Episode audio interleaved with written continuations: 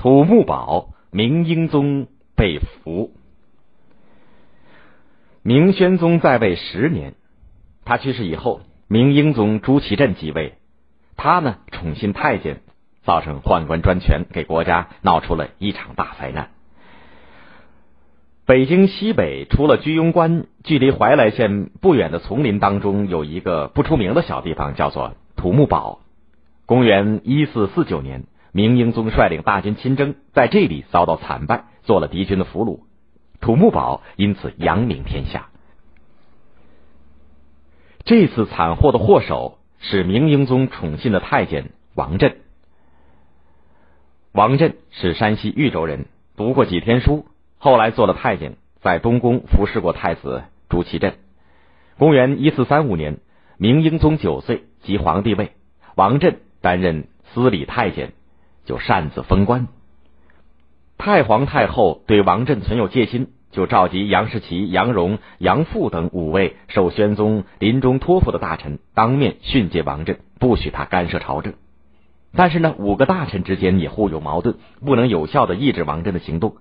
公元一四四一年，张氏死了以后，王振没有了约束，他竟然让人把明太祖立的著有“内宫不得干预政事”的八个字的铁牌藏了起来。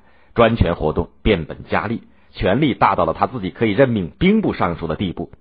一般没有骨气节操的官员都拼命去巴结讨好他，甚至甘愿做他的干儿子。公元一四四三年，蒙古草原上的瓦剌部落的首领也先继承了汗位，兼并了其他的部落，势力强大起来，不断的骚扰明朝的边境。公元一四四九年农历正月。也先派两千人到北京来进贡马匹，却假称三千人向茂陵赏金。面对野先的试探，王振下令扣减马价，把人驱逐出京，从而激怒了野先。战争的危险越来越近了。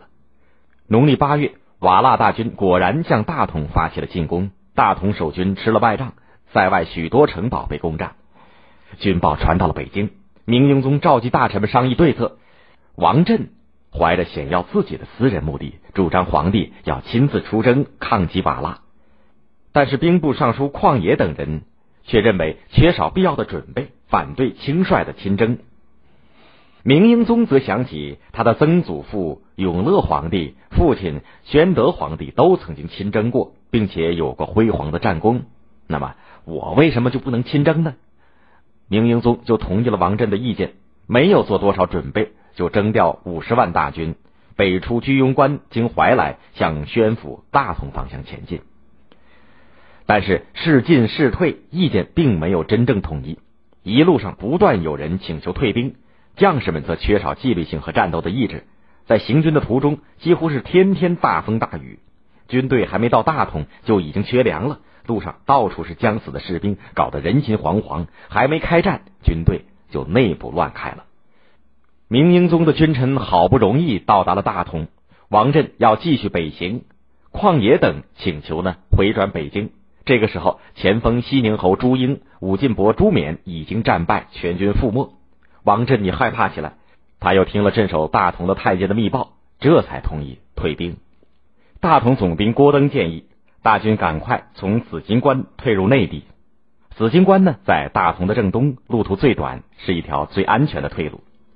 然而呢，王振却要把皇帝带到他的家乡豫州炫耀乡里，并且呢，在那里还有许多他的田产，他呢想回去照料。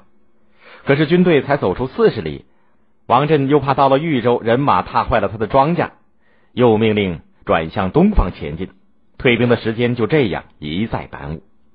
途中，王振派过三万军队去阻击追兵，却中了埋伏，被消灭。大军经过长途的跋涉。好不容易来到土木堡，也就是现在的河北怀来的东部。这里既无城堡，也无水源，不是长久逗留的地方。而且这里距离怀来城只有二十里，天色呢也还早，完全可以赶到怀来城里。可是王振却舍不得还没有赶上来的一千多辆辎重车，也就是装运粮草物资的车，要求停下来等候。于是大批的官员和士兵只得窝在这个小小的地方。第二天。大量敌人骑兵赶到，把明军包围起来，并且占据了土木堡南面不远的一条小河，切断了明军的水源。狡猾的野先并不急于进攻，他先假装和明英宗讲和。王振以为真的要讲和了，竟不做戒备，匆忙的下令移营开拔，几十万军队拥挤在山间小路上逃命。瓦剌的大兵趁机从四面围攻上来，乱劈乱杀。明军的将士争先恐后的丢盔弃甲，四散逃亡，被杀死、踩死、掉下山涧摔死的不计其数，军队损失大半。大臣和高级军官战死在阵地上的有数百人。二十多万头的骡马及数不清的衣甲器械辎重，全成了野先的战利品。明英宗在禁军的保护下，东奔西突，也冲不出包围圈。他索性下马，坐在地上，任凭敌军砍杀。但是瓦剌的士兵认出他来，把他送到野仙的帐下。野仙也没杀他，而是留他在身边，作为日后和明朝讨价还价的筹码。在混战中，愤怒至极的明军护卫将军樊中。一把抓住王振，挥动手中的铁锤，把他锤死了，喊道：“我为天下杀掉这个奸贼！”然后他带着士兵冲向敌人，杀死数十人之后，壮烈牺牲。这次重大的事变被称为土木之变，从此明朝的元气大伤，国力开始逐渐衰落。